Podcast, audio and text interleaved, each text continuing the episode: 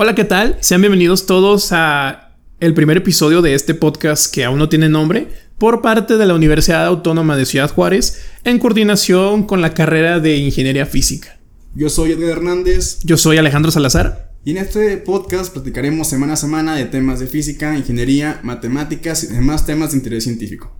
Un podcast de estudiantes para estudiantes. Así que, sin nada más que decir, comenzamos.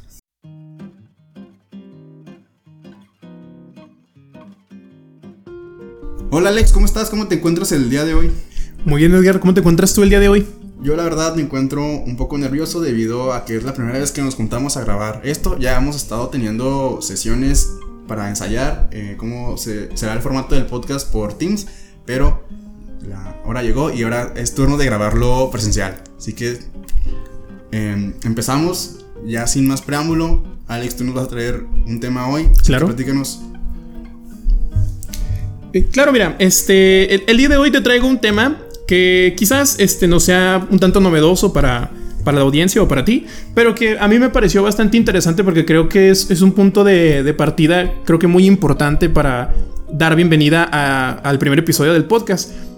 Yo quiero preguntarte si tú alguna vez, este, vaya la redundancia, te has llegado a, cuestionar este, cuál es el origen del, del universo o haciendo preguntas un poquito más, este, específicas, este, ah, por ejemplo, a, partir de qué punto podemos establecer que, el universo tuvo un origen o no lo tuvo, porque eh, tú sabes muy bien que han habido muchas concepciones y a lo largo de la historia de la humanidad, la, forma y el origen del universo, del, del, mundo conocido, siempre ha sido una cuestión que ha preocupado pues siempre a los seres humanos. Y creo que no es coincidencia que dentro de las grandes culturas este, que han poblado el planeta haya existido una fuerte intención de dar una explicación a todo lo que nos rodea. Y más específicamente a mirar hacia el cielo, maravillarnos y hasta atribuirle un sentido especial a la luna, al sol o pues a todo lo que podríamos observar desde aquí.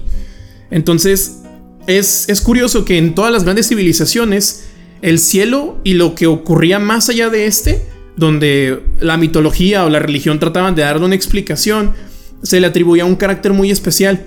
Y uno de los ejemplos creo que más conocidos que tú puedes encontrar es en el caso de la mitología griega por ejemplo, en donde hay diversos relatos donde se cuenta que había un cierto origen de, pues, toda la existencia, ¿no? De los dioses y de, pues, cómo se puede interpretar esto en el día a día, ¿no? Por ejemplo, el, el nombre de la Vía Láctea se debe precisamente a uno de estos relatos, este, donde hubo ahí un atrecado con unos dioses y pues ahí viene, ¿no? Incluso eh, muchos de los nombres que tienen planetas, galaxias, este, constelaciones, nebulosas, vienen en gran parte gracias a la mitología griega. Entonces, Aunado a esto, con el florecimiento de la filosofía griega en aquel entonces, los grandes pensadores helénicos, cada quien con sus respectivos argumentos, se daban a la tarea de reflexionar ante esta concepción. Y uno de los más destacados fue Aristóteles. Sin duda alguna, pues es uno de los más influyentes del mundo occidental. Entonces, pues bueno, fue de alguna ocasión tú sabes que él fue discípulo de Platón, otro de los más grandes pensadores también, y maestro del conocidísimo Alejandro Magno. Su gran influencia le valió estar presente en muchísimos ámbitos y disciplinas científicas. Por ejemplo, este, podemos hablar de él en biología, este, en filosofía, claro. Y en astrofísica no fue la, la excepción. Él concebía el universo como un modelo en donde este era finito, era eterno y era esférico. Déjame te cuento más o menos cómo estaba. Él lo veía así. Eh, déjame aclarar, ¿no? para, para, todos aquellos que son seguidores fieles de la Tierra plana, déjenme decirles que desde la antigua Grecia se concebía que la Tierra no era plana. Así que no anden diciendo que la Tierra es plana por ahí porque, eh, o sea, no. Eratóstenes ya había medido el radio de la Tierra, por favor. Bueno, bueno. Entonces, él concebía que la Tierra era esférica este, y que era el centro del universo.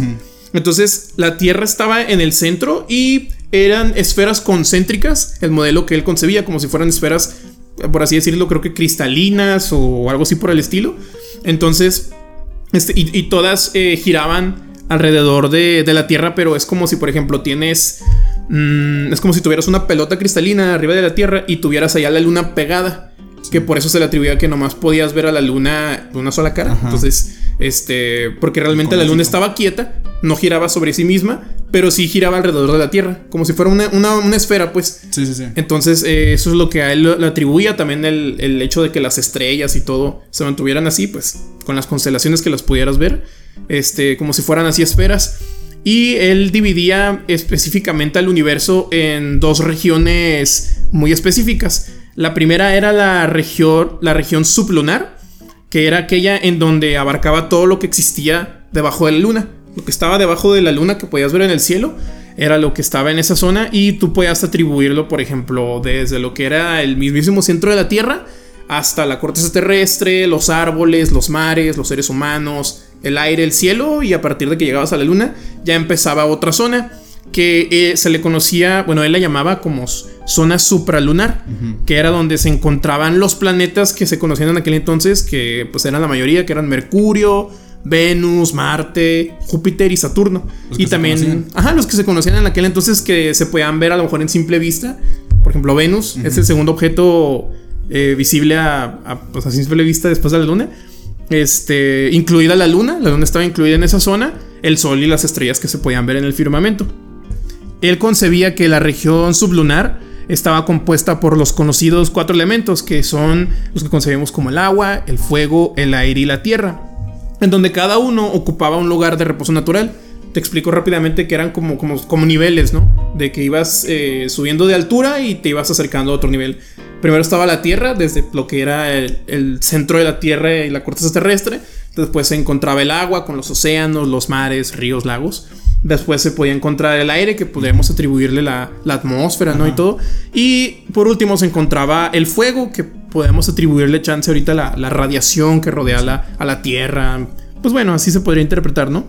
Entonces, mientras que en la zona supralunar se impregnaba de una sustancia que es el conocidísimo éter, el famosísimo que muchos científicos por mucho tiempo estuvieron buscando, o se le conoce también como la, la quinta esencia que era un elemento fundamental en esa región y que en ella se encontraban los cuerpos celestes fijos en donde que eran los que giraban alrededor de la Tierra, pero es que así como no sé cómo concebirlo, era como un fluido, una especie de sustancia extraña que mantenía incrustadas a, los cuerpos celestes. O sea, no, no, giraban por sí mismos, sino que giraban así como que las, las esferas, pues. Entonces, ya después casi, bueno, toda esta idea del universo aristotélico se quedó pues desde la concepción de Aristóteles hasta casi unos 400 años más tarde, cuando el, el modelo aristotélico este, fue retomado por un ciudadano romano llamado Claudio Ptolomeo, mm. que él, había nacido en Egipto por ahí del siglo, del siglo II eh, después de Cristo. Es el del Almagesto, ¿no? Sí, y él lo, lo reformuló Así que a él se le atribuyen, de hecho, grandes aportaciones a la geografía, este, también a la, a la astrología, que pues es prohibidísima aquí mencionarla, pero pues se le atribuyen muchas, que de hecho en mucho tiempo, durante mucho tiempo la astrología fue una ciencia que también se enseñó en las universidades hasta el siglo XVII. Y también este, a él se le atribuye, por ejemplo, el Almagesto, este que es una enciclopedia en donde, pues vaya, se recopilaban varios datos de astronomía, en la cual pues él plasmó y contrastó los diversos movimientos de los planetas y de las estrellas y todo. Entonces el modelo de Ptolomeo mantenía esta estructura del modelo aristotélico, nada más que él asumía este que en vez de ser esferas concéntricas eran este órbitas circulares, porque en aquel entonces se concebía que la figura del círculo era pues representaba de cierta manera perfección, simetría, era así como que wow, porque era una figura geométrica pues que tenía muchas propiedades interesantes. Entonces, este, y aparte cabe mencionar que eh, siempre en todo momento no se concebía en sí el hecho de un origen como tal del, universo. Por eso la idea de, Aristóteles era de que el universo siempre había existido y siempre iba a existir, que era eterno, que no hubo un origen, pues. Por eso durante mucho tiempo no se cuestionaba la idea de que, de que cuál era el origen o hasta dónde llegaba el universo, porque pues no tenía sentido, porque el universo era lo, que era. lo que era y pues ahí llegaba. Y nosotros éramos el centro de, eso. Entonces Y por eso esa atribución casi religiosa, ¿no? Que tenía. Entonces, él mantenía muchas de las cosas que tenía el modelo aristotélico, pero él este, introducía ciertos elementos este, matemáticos, más que nada de, geometría. Por ejemplo, los epiciclos. No sé si habías escuchado que varios este, astrónomos de, la época, al momento de hacer observaciones este, en, el, en el firmamento, ellos observaban que a lo mejor ciertos planetas tenían como que un movimiento tipo como en, en zigzag o así extraño. Como de rizos, ¿no? Más o menos. Ajá, como de rizos. Pero eso se debía a una ilusión óptica que hacía este, la Tierra junto con el planeta, que con la luz del Sol se veía ese reflejo, pero en aquel entonces se atribuía que todos los planetas seguían órbitas circulares y estaban dentro de epiciclos con epiciclos. Pero esto hacía muy engorroso este, la visión de Ptolomeo, porque eventualmente llegaron a haber casos en donde habían hasta 80 epiciclos y unos dentro de otros epiciclos donde las, las órbitas empezaron a ser muy engorrosas. De hecho, se comenta que en aquel entonces hubo un rey que, que hizo el comentario de que si él hubiera estado en el, en el inicio de la creación, hubiera dado muy buenos consejos porque pues, estaba muy enrevesado a entenderle la verdad. Sí, todo era para que encajara con el. La Tierra tiene que ser el centro del universo. Entonces, pues se hacía que todo encajara en base a movimientos extraños. Sí, y de hecho, fíjate que cuando Ptolomeo este, introduce esos elementos matemáticos como para dar eh, refutación o, dar cierto sentido este, a, a las ideas de Aristóteles hubo un pequeño ajuste porque la, Tierra en sí no era el centro del universo. Estaba poquito eh, ladeado, por así decirlo, para que cuadrara con las mediciones. Pero pues la iglesia y, en general se aceptó porque, vaya, seguíamos siendo el centro, pues giraban en torno a nosotros. Entonces así se mantuvo esa idea por muchísimo tiempo. Hasta que pasaron muchísimos años.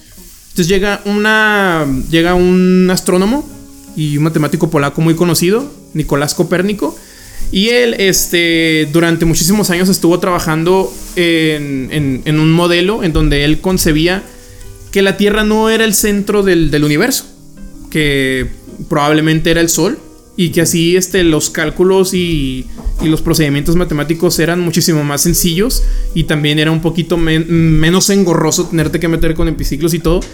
Y, pues él este, le pidió, de hecho, un año antes de, de que él falleciera, porque Acuérdate que estábamos hablando de la Inquisición, de épocas muy peligrosas, donde si tú este, contradecías algunos de los argumentos que los, grandes eclesiásticos o los estudiosos de la época no concebían por parte de la iglesia, pues te podía pues, suceder algo, ¿no? Entonces, antes de fallecer, él le pide a un discípulo suyo, eh, él se llamaba George eh, Reticus, que publicara uno de su libro donde trabajaba con todo esto. Se llama Sobre, y cito, sobre las revoluciones de las esferas celestes, en donde aquí Copérnico, eh, durante mm, casi toda su vida, este, constituyó de que, por ejemplo, este, durante el trabajo de Aristóteles, él concebía que... Creo que eso es una idea generalizada, porque muchas veces en la ciencia, y creo que en física pasa mucho, se, trata de explicar lo mayor posible mediante lo más sencillo. Sí, más Entonces, y porque, por ejemplo, hay que aclarar que el, modelo eh, de Ptolomeo funcionaba. O sea, sí funcionaba y todo. Y de hecho, los, ajustes que hacía Ptolomeo era para que cuadraran los movimientos que tenía a lo mejor. Eh, porque tú sabes que, bueno, ahorita se sabe que no, se mueven a la misma velocidad todos los planetas. Entonces Ptolomeo hacía esos ciertos cálculos y los metía y todo. Y era muy engorroso de usar, pero funcionaba. Pero muchas veces se, prevé en ciencia de que lo más sencillo se trata de explicar lo más posible. Entonces, por eso el, modelo de Copérnico fue muy revolucionario y aparte este ganó muchos adeptos, nada más que pues eh, no era precisamente novedosa la idea, ya de hecho muchas personas desde antes de él ya la habían concebido, por ejemplo, eh, un filósofo griego de aquel entonces que se llamaba Filolao, él ya, que había sido, de hecho, discípulo de, Pitágoras, ahí por el siglo IV antes de Cristo, él ya había sugerido que, que vaya, que no éramos el centro de, del universo. Y también este, un otro astrónomo griego que se llamaba Aristarco, creo que es el más conocido, él también pensaba que no, vaya, que no éramos el centro de, del universo. Y aquí viene una de las, eh, creo que de los principios más importantes, eh, o bueno, creo que podría decirse más filosóficos de, la, de la física, que es el principio, creo que es cosmológico o copernicano. Eh, el que no somos el centro del universo, que creo que se llama principio copernicano, pero creo que cosmológico también tiene sentido, Que prácticamente pues es como si el universo pues no fuéramos especiales, pues que somos uno de los tantos planetas, de uno de los tantos sistemas solares de las galaxias que hay por doquier. Y se le atribuye a él precisamente porque Copérnico fue el primero de, quitar esa concepción de que, oye, pues no hay que ser tan egocéntricos, ¿no? Así por el estilo. Entonces, este, pues claro que en su momento no le creyeron a, a Copérnico. Este, y por mucho tiempo quedó así la idea hasta que llegó uno de los más grandes científicos de toda la historia, que es Galileo Galilei. Y Galileo Galilei, mediante la observación astronómica, él de hecho descubrió diversas lunas de Júpiter y todo.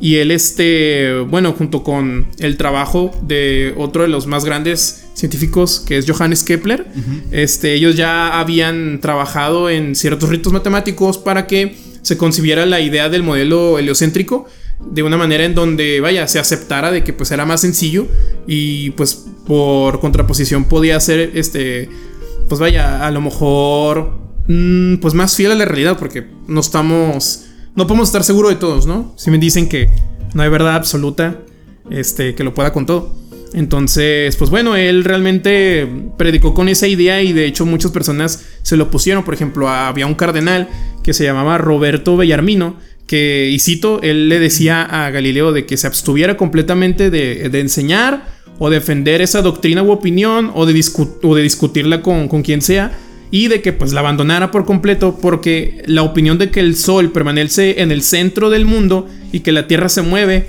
este era una tontería. Entonces, pues era lo que se concebía en aquel entonces, ¿no? Pero pues bueno, gracias al trabajo de, Kepler, que de hecho Kepler este, utilizó una de las bases de datos más completas, que era la del astrónomo Tycho Brahe, que él tenía, él se la pasó toda su vida este, estudiando los movimientos de, la Tierra, de los planetas y todo. Y por más curioso que suene, este, él a pesar de que tenía toda esa evidencia empírica, este, él también eh, no le convencía del todo el modelo heliocéntrico. De hecho, él hizo un modelo híbrido en donde la Tierra era el centro y giraban alrededor del sol, del sol alrededor de ellos y todo, pero los demás planetas sí giraban alrededor del sol. Entonces era un modelo híbrido así como para consensuar a más partes. La Tierra se comporta aparte que los demás. Ajá, entonces era muy interesante eso. Y de hecho se tenía, se tenían ahí como, como tirria, como, como envidia. yo, sí, Johannes Kepler y, y Tycho Brahe. Porque Kepler siempre le decía, oye, este, pues, eh, tírame paro, necesito los datos para mis cálculos y todo. Y Tico le decía, no, no, eh, así como que se tenían cosas, ya sabes, ¿no? Cosas de la época. Y no fue hasta que él falleció, un año después, que ya Kepler pudo acceder a su a la información que, contenía él en sus bases de datos, que era la más completa en aquel entonces, y formuló sus famosas tres leyes que pues rigen lo que vendría siendo los movimientos de los planetas del sistema solar. Entonces, este, ya él fue el primero que introdujo la idea de que los planetas no se movían en órbitas circulares, sino elípticas, pero que no pues no tenían una excentricidad muy grande. Pero pues se quedó así la idea.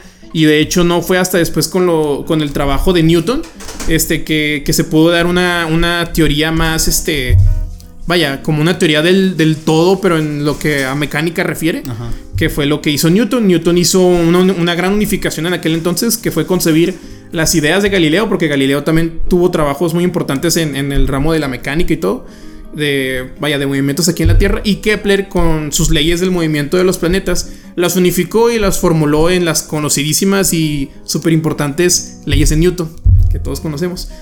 Pero pues eh, eh, así se quedó esta idea, ¿no? Y afortunadamente, gracias a la, a la, a la, a las, vaya, la mecánica newtoniana, se podían explicar muchísimos fenómenos en base a un solo principio que era pues el principio de, la gravedad, ¿no? De la gravitación universal. Tú podías explicar, por ejemplo, el lanzamiento de, cohetes, puedes explicar este, un cuerpo que cae en caída libre, puedes explicar hasta, por ejemplo, el movimiento de la órbita de la Luna usando el mismo principio y eso era muy, estaba muy padre y era muy importante porque era así como que, wow, o sea, aquí hay algo algo chusco y está, y está padre, está interesante. básicamente eh, demostró que las leyes que rigen las cosas aquí en la Tierra funcionan igual para todo el universo. Y pues para la época eso pues es bien fuerte. Era bien fuerte porque imagínate, o sea, también era un carácter, ah, yo creo que es un, carácter muy especial. Porque aunque tú digas, oye, este, no somos el centro del universo, pero eh, vaya, me veo afectado yo por la gravedad de Júpiter y Júpiter se ve afectado por mi gravedad. Pues es como, ahí pues hay algo, ¿no? Algo especial. Entonces, eh, también a él, pues vaya, también se confirió de eso que te comentaba, de que no se movían a velocidad constante, de que pues hay un afelio, un perihelio, en donde, por ejemplo, el afelio es el punto más alejado, el perihelio es el punto más cerca, y también podemos hablar de las estaciones del año y todo. Y la iglesia, este, pues no, la iglesia no lo aceptó, eh, no, lo aceptó en gran parte, pero en una parte sí porque tenían que hacer cálculos ahí con los calendarios y todo había llegado el calendario gregoriano, antes estaban creo que el calendario juliano y tenía un desfase muy grande. Ya con el calendario gregoriano, pues hizo ahí unos ajustes y, y pues ya hubo ajustes ahí de fiestas y todo. Y pues hasta, hasta antes del siglo XX, esa fue la, la concepción de, de, cómo, pues vaya, cómo veíamos el universo, pero eh, acuérdate que pues vaya, seguía siendo eterno y seguía siendo pues único, o sea, nomás estábamos el Sol, la Tierra y los planetas. Entonces, eh, ya llegando el siglo XX, llega esta famosísima revolución con Albert Einstein, en donde él introduce, vaya, la idea de la relatividad especial, la idea de la relatividad general, que son conceptos bien pesados, este, en donde da cabida a muchísimas posibilidades. Y de hecho uno de los grandes problemas que tenía la, vaya, los los postulados de Newton era de que no, podría, no, no podía explicar ciertas anomalías. De hecho, a lo largo del siglo XIX hubo este, ciertos ahí. Vaya, se hace cuenta que se había descubierto Neptuno, como por ahí del siglo XIX, y no se sabía más o menos cómo estaba el rollo del movimiento de precesión de Mercurio. Haz de cuenta que el movimiento de precesión es como si el, planeta gira en su órbita y la órbita girara con él. Así un movimiento como de una pirinola, haz de cuenta. Entonces no sabían cómo explicar eso, porque a pesar de que era un movimiento pues discreto, pues se afectaba ya los datos. Entonces muchos este, científicos de la época le atribuían muchas explicaciones. Se llegó hasta hablar de un nuevo planeta, del famoso vulcano, que estaba antes de Mercurio. Y no, hombre, se, se, querían echar este encima a la ley de gravitación universal, porque era como de, oye, pero si esto nos explica muchas cosas, ¿cómo nos lo vamos a echar encima? Pues llegó Albert Einstein y dijo, ah, mira, pues yo tengo estas ideas ¿Qué te parece si a la gravedad la dejamos de concebir como una fuerza de, acción así inmediata? Este, pues como la deformación del espacio-tiempo. Así, bien elegante él. Y pues todo así como que, o sea, fue una idea revolucionaria. Y de hecho, gracias a la relatividad, bueno, a las ideas de Albert Einstein, este se, dio, se pudo dar solución al problema de la precesión de Mercurio. Y gracias a eso también pudo predecir muchísimas cosas. Los agujeros negros, este, vaya, las ondas gravitacionales, muchísimos fenómenos que ahorita son este, el pan de cada día de los, de los científicos y que nos abren nuevas posibilidades y que aparte, este, vaya, no nos dejó sesgados en el hecho de que éramos los únicos en el universo, porque ya muchísimo tiempo después llegó este Lemaitre, este Hubble y todo esto, que con el efecto Doppler y todo se dieron cuenta de que no éramos la única, el único sistema solar, que había una galaxia con muchos sistemas solares y que no éramos la única galaxia y que el universo se expandía y todo eso en el siglo XX fue como choqueante y, no fue hasta hace poco que se aceptó la idea porque incluso Albert Einstein se oponía porque pues era la, idea de la concepción eh, pues es como de vaya cómo pasamos del de que el universo es eterno y estático a que se está expandiendo y como un principio pero creo que es hasta, hasta divino no porque Lemaitre era eh, sacerdote, ¿no? Era padre católico. Era padre católico y pues ahí este, había tela de dónde cortar, pero muy interesante todos esos temas. Y de hecho, ahorita que dijiste eso de lo de la presión de, Mercurio, este, creo que había escuchado yo de que con tal de que las cosas cuadraran, antes de que Einstein dijera todo lo que dijo sobre la relatividad espacial, el, ellos pensaban que había un error en las leyes de Newton, en la ley de la gravitación universal, y de hecho estuvieron con, la, con los datos que se tenían, intentaron cambiar el valor, creo que del, del cuadrado que está en la ley, de que ya no ah, fuera un cuadrado, que fuera un eh, elevado a la 2.1624, por decirlo, con tal de que las cosas cuadraran. Lo mismo que pasó este 2000 años antes, tratando de que cuadrara todo para que la Tierra fuera el centro del universo. Eso está. Pues curioso cómo las historias se repiten. Sí, porque, o sea, creo que más bien ahí eh, probablemente estaremos entrando a, esos temas en donde hay mucho sesgo, bueno, creo que personal, Porque si te fijas, este, tratar de mantener la idea de que, de que somos el centro del universo y todo, este, queda muy bien con esa idea de que, bueno, a lo mejor eh, nuestras posturas personales, religiosas, no sé, eh, convicciones, pues realmente no son lo que son, porque casi siempre lo más sencillo es lo más fiel a la realidad. y, eso, y eso está presente en física y en la ciencia en todo momento. Incluso, este, pues ya sabes, ¿no? Eh, hablar, hablar de ya de, de, entropía, del principio de mínima acción, que son cosas que, que el universo, bueno, el, sí la existencia nos está diciendo de que, oye, no te compliques la existencia, las cosas a veces son lo más, lo más sencillo que te puedas imaginar. O, tal vez no, tal vez nosotros también tenemos ese sesgo de que queremos generalizar todo, a lo mejor a una única fórmula o un único procedimiento, y chance el universo sea más engorroso o más complejo de lo que nosotros creemos. Pero pues sí, o sea, eso es lo interesante, de todos estos temas. ¿Alguna otra conclusión a la que quieras llegar? No, creo que sería todo por mi parte, la verdad. Ok, bueno, ahora creo que ya es mi turno. Adelante, y adelante. Pues ahora que estás hablando de cosas del espacio. ¿De qué nos vas a contar? Este, para seguir con ese mismo tema, y tú vas a hablar de meteoritos. ¡Hala! Así que, bueno, primero voy a comenzar dándote una fecha. 16 de, de, febrero, perdón, del 2015. ¿Recuerdas qué estabas haciendo en ese entonces? Mm, la verdad, no, probablemente estaba ahí en el, en el bachiller, eso. De cualquiera. Estamos en la, en la secundaria todavía. Entonces, bueno, de... ah, es cierto. Entonces la secundaria todavía, ¿no? Este show. Bueno, Adelantado. el 16 de febrero del 2015 uh -huh. pasó en Rusia un asteroide que era más pesado que la Torre Eiffel. Eh, se estrelló contra la atmósfera a 30 kilómetros del suelo más o menos y estalló. Así, y estalló así de repente. Era una ciudad que se llama Chelyabinsk, algo así. Fue una noticia muy sonada porque pues era un meteorito pues grande, del tamaño de la Torre Eiffel. Pero este suceso fue de tan magnitud que fue el objeto más brillante en, por, en el cielo por unos momentos, incluso más que el sol. y ocurrió tan alto en el cielo que no fue oído hasta 90 segundos después. O sea, tú lo viste, pasó un minuto y medio y hasta un minuto y medio después se pudo escuchar la explosión. Eh, lo que hizo que este desastre fuera peor y te explico por qué.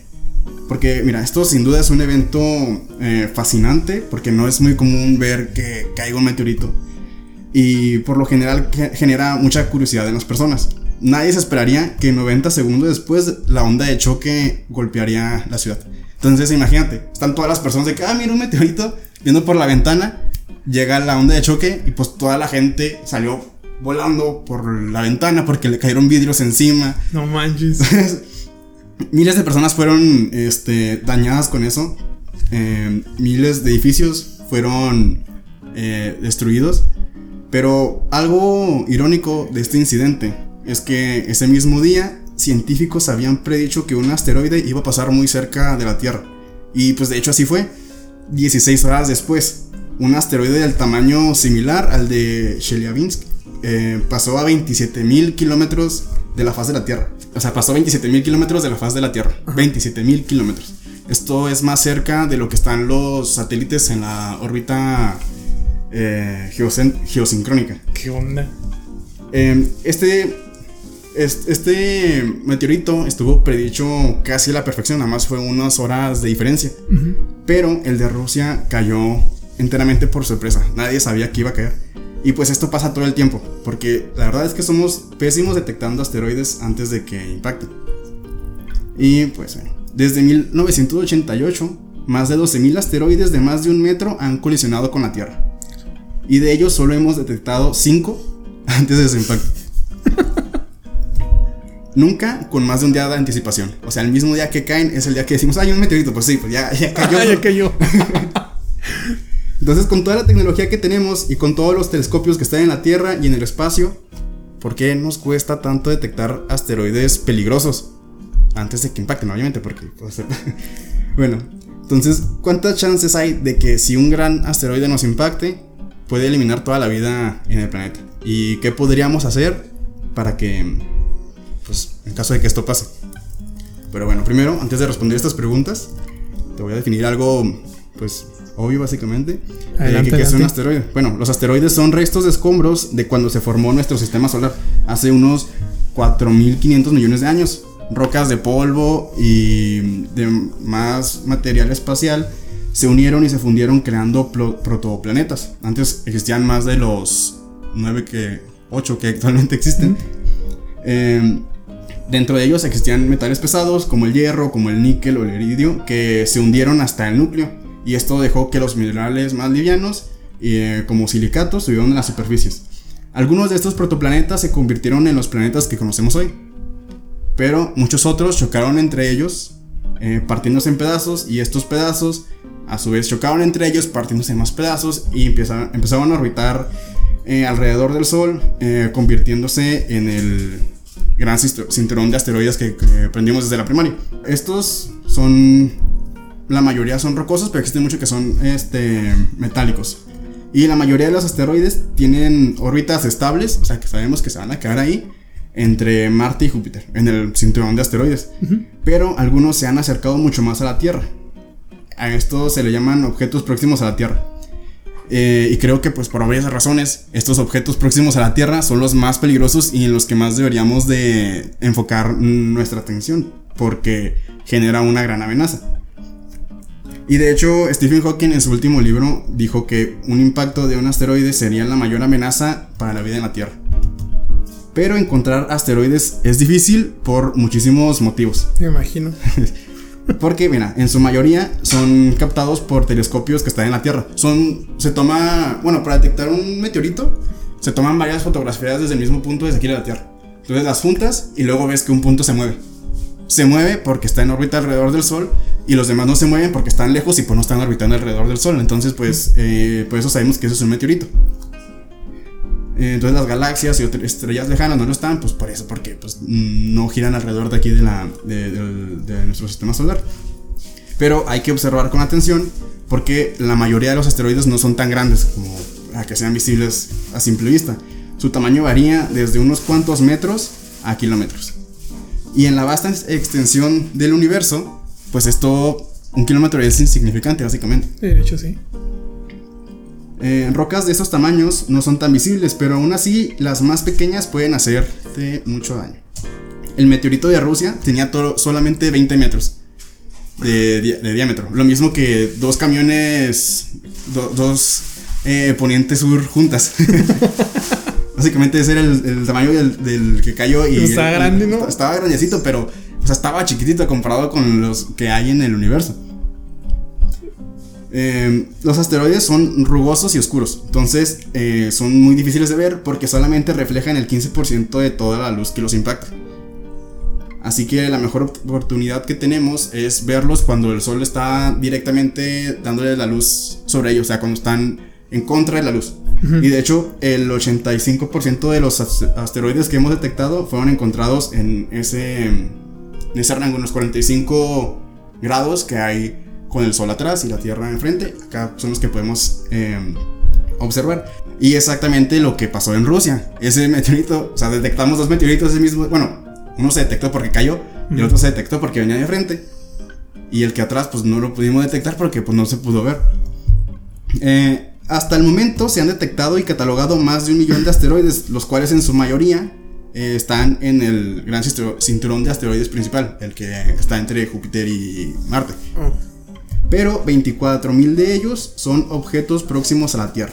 Y a ellos son los que debemos prestar especial atención, ya que incluso una vez que hayas detectado un asteroide, es difícil predecir si va a impactar o no va a impactar a la Tierra. Porque mira, solo tienes un pedacito de información, solo tienes una cantidad pequeña del arco que engloba toda su, trayectoria. Entonces, para poder predecir cómo, funciona, cómo continuaría en el futuro, realmente necesitarías observar por años y años para predecir más o menos bien para dónde va. Em, entonces, esto es un sistema caótico básicamente.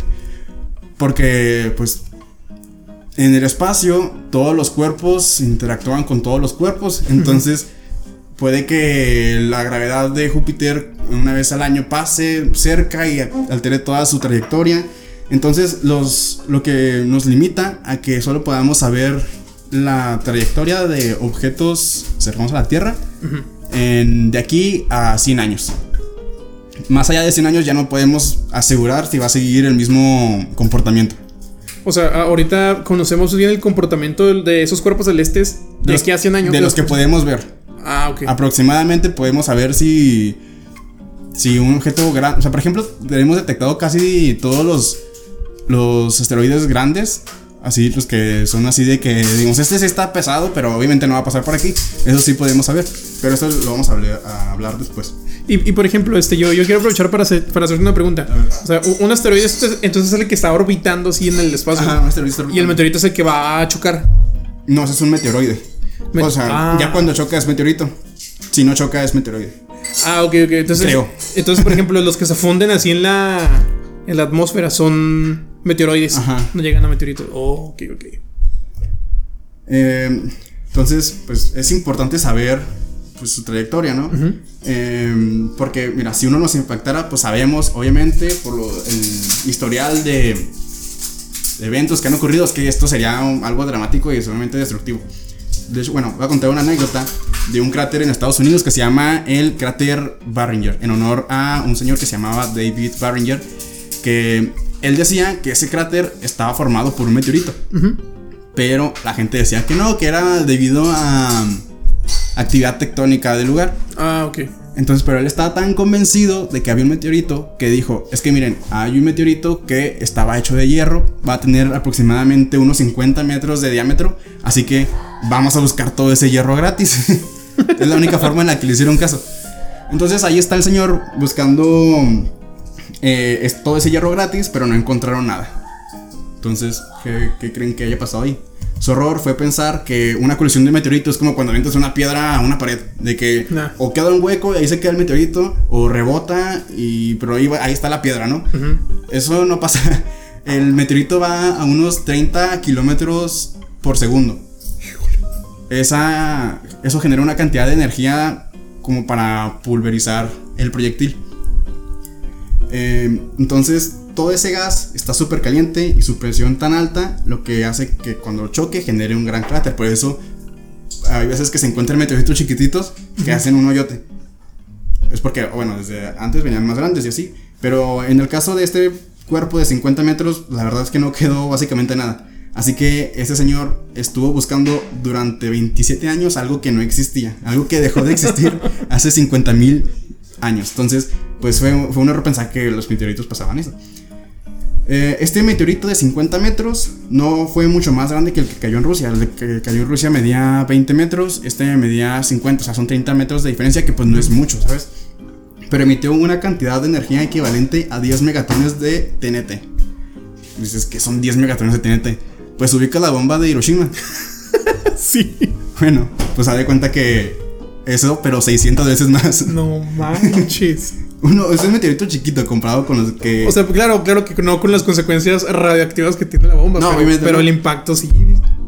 Entonces, bueno, lo que más se parece al impacto de un meteorito es una enorme explosión nuclear, ¿no? 600 veces Hiroshima. Wow. Entonces, para tener un poco de perspectiva, el meteorito que acabó con los dinosaurios tenía un diámetro de 10 kilómetros de, de diámetro. O sea, mucha diferencia, nada que ver. Este impactó hace unos 65 millones de años. Así que pues, sabemos que por encima de un tamaño crítico, que digamos de algunos kilómetros, mm, eh, lo que sea que impacte podría tener, eh, bueno, tendría efectos globales, ¿no?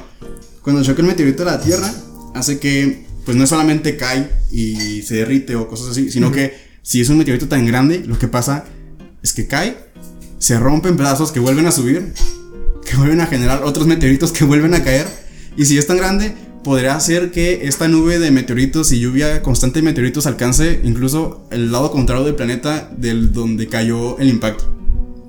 ¿Tanto así? Entonces es una lluvia constante de meteoritos que están cayendo. O sea, si cae un meteorito, por ejemplo, aquí, Ajá. es probable que a lo mejor allá en Asia Central rebote. Eh, o sea, eso pasó con el de los dinosaurios, que fue de 10 kilómetros de diámetro.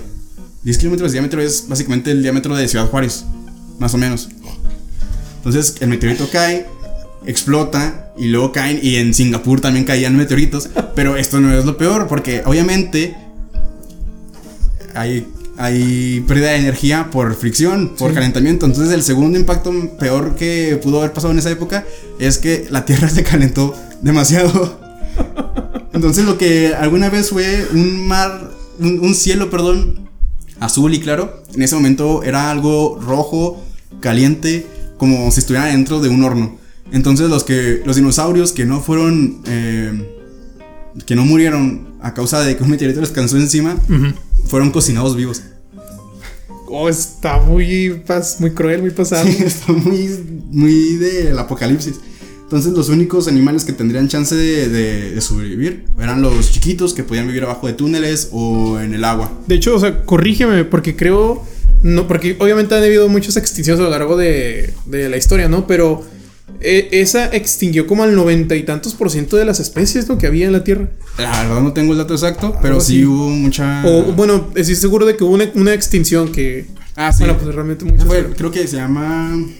Pues la del, la del Cretácico fue la que mató casi toda la, población de, la Tierra.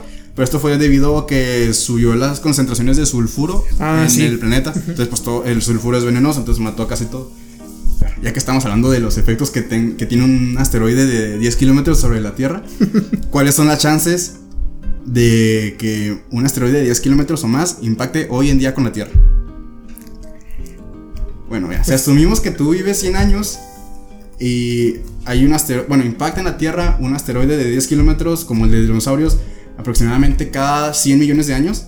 Entonces, la probabilidad de tener uno así en este año es de 1 en 100 millones de años. Ah. ¿Ok? Entonces podemos estar tranquilos por ahora. No. bueno, entonces en, tu vida tienes una chance de 1 en un millón de morir por asteroide de 100 kilómetros. ¿Sabes? No son cero las probabilidades, ¿no? Creo que es más probable que te caiga un rayo, ¿no? Pero hay gente que le han caído rayos. Sí, sí. pero bueno, pero, o sea, la buena noticia es que como sabemos, no hay asteroides de esa magnitud con una trayectoria que coincida con la de la Tierra. Eh, al menos en los próximos 100 años. Recordemos que no podemos saber qué va a pasar en los siguientes 100 años con los asteroides. Así que pues como ya sabemos que no hay ninguno que pase aquí cerca en los próximos 100 años y tú vas a vivir más o menos 100 años, entonces las posibilidades ya son cero. De que caiga uno del tamaño. Ya la libramos nosotros. O sea, que cause una extinción masiva, eso ya no va a pasar en los próximos años. Entonces, eso por eso es importante los trabajos de investigación en astronomía y así, porque redujo las chances de uno en un millón a, cero. Que, pues uno en un millón suena a, a que es casi imposible, pero no es cero. Bueno, la buena noticia, como ya dijimos, es que a nosotros no nos tocará un asteroide así en nuestras vidas, pero hay exponencialmente más asteroides más pequeños que 10 kilómetros, ¿no? Por cada asteroide de 10 kilómetros hay alrededor de 1000 de un kilómetro. que también son. Sí, que no son menos. Que no son menos, pero. Son demasiado peligrosos, ya que son capaces de generar daño local, pero de gravedad. O sea, no, va no se va a expandir por todo el mundo, pero. sí. o, sea, ponle que no se extinga toda la población humana, pero pues sí va a crear una, una nueva isla en África. No, sí. Por ejemplo, podría. Esto tengo que apuntar. Estoy exagerando. podría destruir un lugar, la vida de un lugar entero de un país de Europa, más o menos. Podría eliminar a Alemania o Francia sin problemas. Ah, pero por ejemplo, o sea. O sea, lo, que hace el impacto del meteorito, o sea, simplemente acaba con la vida ahí, pero no. Vaya, no es capaz de generar islas o continentes. Por ejemplo, hay un impacto y. ¿O no? Pues no creo que eso tiene que ver con las placas tectónicas, no supongo. Pues podría tener las, las, placas tectónicas, la verdad, pero hasta donde sé, no recuerdo que haya visto de que eh, gracias al meteorito que cayó con los dinosaurios se creó México o algo así. dijimos que un objeto de un kilómetro podría, o dos, podría destruir Francia o Alemania, ¿no? Pues puede ser algunos ejemplos. Podría también destruir Chihuahua entero, ¿sabes? Entonces conocemos todos los cuerpos de uno o dos kilómetros que podrían impactarnos. No. crees? Se estima que alrededor del 98% de estos cuerpos han sido identificados y conocemos sus órbitas. Y podemos hacer proyecciones razonables para los próximos 10 años.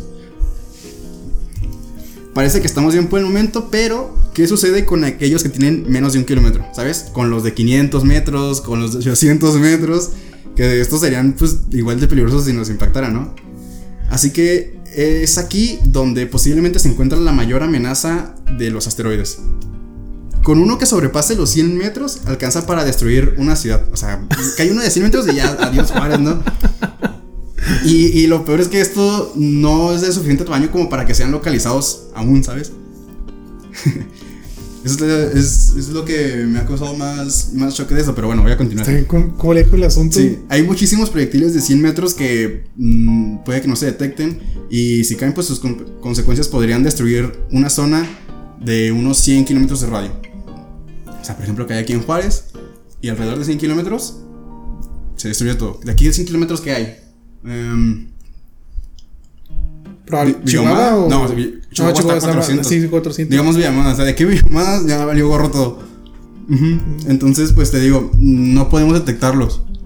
Entonces, pues esto podría pasar mañana. podría pasar mañana y no sabríamos. o sea, realmente no, o sea, no puedes decir que es tan probable, o sea, es, es, ¿qué tanto probable? Porque ni siquiera los hemos detectado. Ajá, es que no se pueden ver. Híjole. O sea, es impredecible. Digo, y no se pueden ver a menos, bueno, con un más de un día de anticipación, mm. ¿sabes? Entonces, si nos dicen que mañana o ahorita en unas horas va a caer un meteorito, ¿hay opciones? ¿Realmente hay opciones? O sea, ¿qué podríamos hacer al respecto? Respuesta corta, nada. no podemos hacer nada.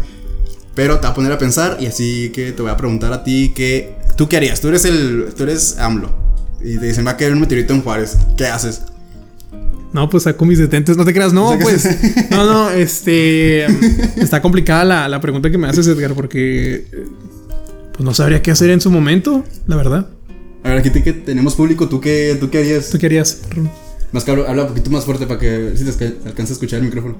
Hola, no, pues yo en ese caso, yo creo que no lo diría al público para no generar pánico, porque yo creo que eso lo único que va a causar son muertes y cosas así con anticipación, en lugar de simplemente todos morirnos y ya, ¿no? Habrían o sea, ¿tú prefieres que la gente se muera sin saber que se va a morir? Pues igual se va a morir. no es como que decirles vaya a evitar algo. Aunque bueno, también es bueno saber, ¿no? Porque así se pueden hacer. Pero, o sea, no desde el punto de vista político, sino como científico, ¿sabes? Tú eres el presidente de la república y tienes a tu disposición pues toda la tecnología, todas los, las cosas que hay en el país para detener esa amenaza. ¿Qué, qué harías? ¿Cuáles serían tus planes? No leas, por favor. No, no, no. pues bueno, uh, vi una película donde seleccionan cierto cierta parte de la población. No por nivel económico, no por sexo, no por nada. Simplemente al azar, totalmente al azar, familias al azar. Y lo Salazar. que hacen. familias al azar. Entonces, lo que hacen es que se las llevan a búnkers para que así puedan sobrevivir. Y pues de esa manera, en unos, no sé, 70 años, 80 años, cuando la radiación y todo se haya, se haya mejorado, pues sacarlos y, y, pues ya que vuelvan a repoblar, que se vuelva a, vivir. Pero eso sería como para un meteorito que, eh, que, pudiera destruir el planeta entero. Pero digamos que este meteorito solamente va a caer en Chihuahua. ¿Sabes? Uno de 100 kilómetros, digo, de 100 metros que va a afectar solo 100 kilómetros a la, a la redonda. ¿Sabes? Que ahí hay un millón de personas viviendo. Por ejemplo, a mí se me está ocurriendo, pero no sé qué tan viable sea, de que utilices tu, a tu disposición, ya ves que hay este esta, pues no sé cómo se le diga, ¿no? Cobertura de que hay sistemas antimisiles por ata algún ataque nuclear o así que los destruyen.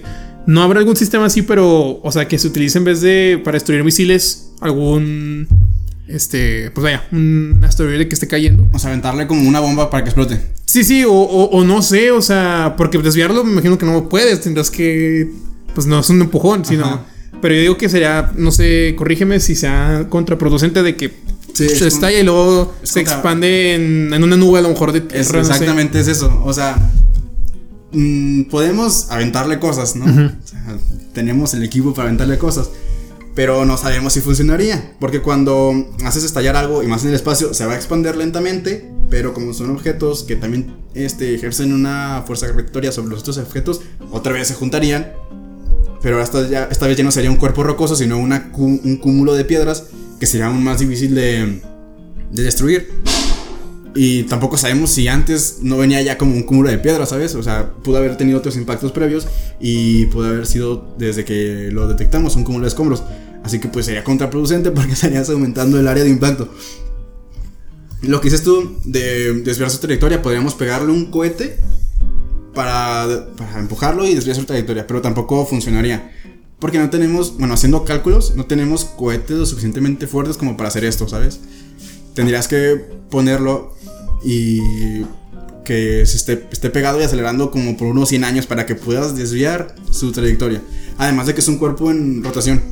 Entonces, pues se va a pegar y va a estar dando vueltas y así. Entonces tendría que cambiar su centro de masa y pues sería. No se puede, ¿sabes? Porque, o sea, bueno, al menos de que tengamos un. Un cohete más potente, pero ahorita no tenemos eso. Em, otro. Otra opción que tenemos en caso de que. Es que puse aquí todas las opciones que me, pudiste haber dicho para Ah. desmentírtelas. Este, pero te las voy a contar una vez. Eh, deterioro con un láser, ¿sabes? De que derretirlo, básicamente de aquí. Ah, ok, ok, ok. Tampoco se puede, porque no tenemos láseres tan poderosos y probablemente tampoco podemos llegar a hacerlos, y menos de para hacer láseres tan poderosos como para derretirlos desde aquí de la Tierra, ¿sabes? Ujú. Tendríamos que acercarnos a su, a su superficie, lo cual es mucho más difícil. Entonces no se puede. Y, por ejemplo, se me está ocurriendo otras cosas, pero ya no sé qué tan científico sea que utilizar a lo mejor un sistema sónico o algo así. Por ejemplo, hay... No estoy seguro. Hay unas herramientas que utilizan, creo que los dentistas, que son para eh, quitar el, el sarro de los dientes. Ujú. Que utilizan, creo que agua a presión, pero también es un sistema sónico que literalmente revienta el, el sarro y te lo va quitando. Entonces, no daña los dientes. Entonces, no podría servir un sistema así, o sea, de que a lo mejor chance va a afectar a la gente por a lo mejor problemas de oídos, ¿no? Porque, pues, pero se puede aislar a la gente a lo mejor y así, pues, con el sonido y. Pues supongo que cuando esté más cercano, a lo mejor no está al tanto el desastre que puede Pues, ocasionar por. Ahí tanto. La lluvia. no, pero es lo mismo, es combinar lo de. Lo de láser Ajá. con lo de pegarle un cohete.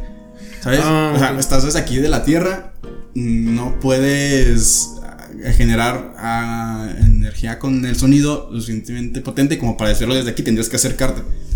Y lo mismo, podrías destruirlo y pues sería lo, sería lo mismo. Bueno, otra opción, porque está, está bien como...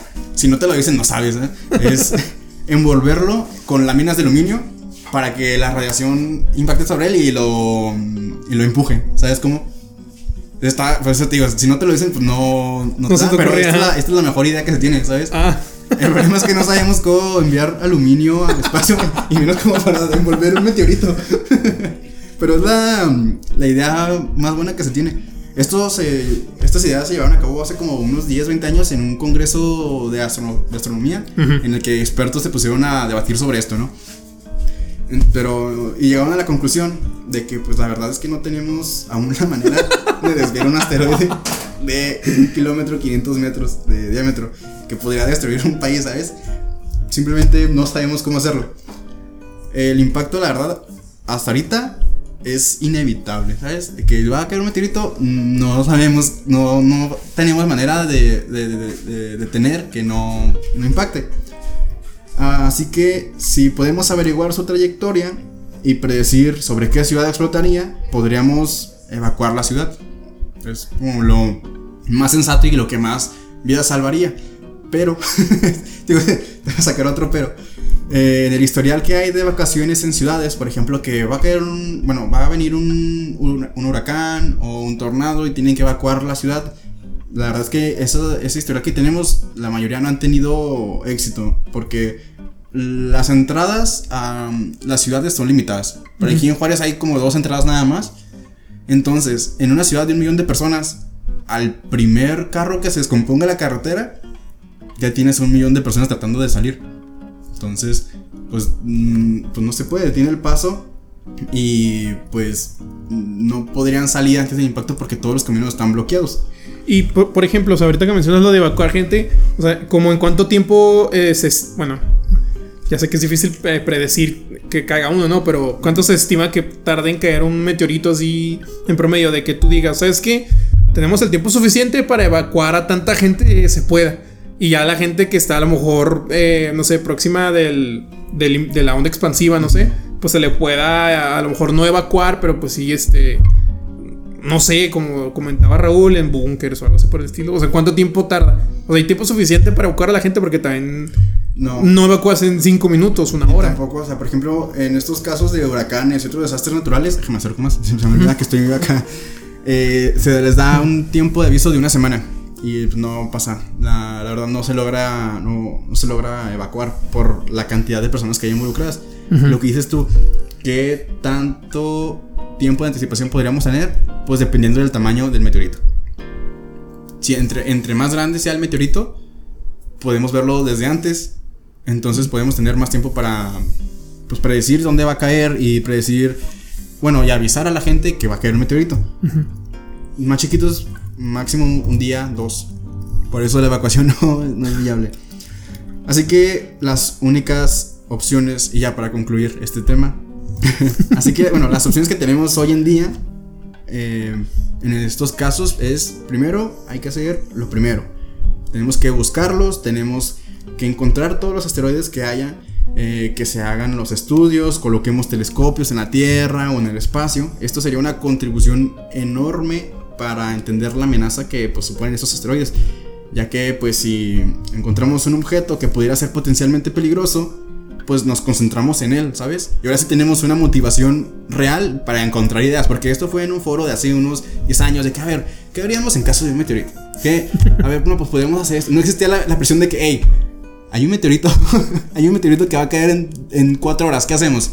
¿Sabes? Hasta que no se encuentre, eh, nos, nos encontremos en, en esa situación, eh, no, no sabríamos exactamente qué hacer. Pero bueno, si te dejé con la angustia o la preocupación o con la idea en la cabeza de que un meteorito puede causar el fin del mundo, te va a tranquilizar, Alex. Porque hay muchísimas otras potenciales catástrofes mundiales que son mucho, mucho más probables que pasen que un meteorito impacte sobre la Tierra y que causen el fin del mundo.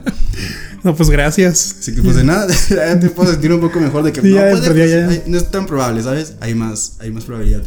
Y pues nada, ese es mi, mi, tema, ya te di la conclusión también. ¿Alguna otra pregunta que tengas? No, yo eh, por mi parte es todo, Edgar. Bueno, nomás este, recuerda hoy en la noche que mañana puede caerte un meteorito. Entonces, pues, eh, pues ya, este sería el primer episodio, el primer piloto de este proyecto de podcast, que pues aún no tiene nombre, ya habíamos dicho al principio. Así que pues, este, esperemos que dé para más. Esperemos que dé para largo ese proyecto. Todas las buenas vibras. y también, pues, de verdad esperamos que, que pues les haya gustado, más que nada, que se hayan entretenido eh, poquillo aquí escuchándonos.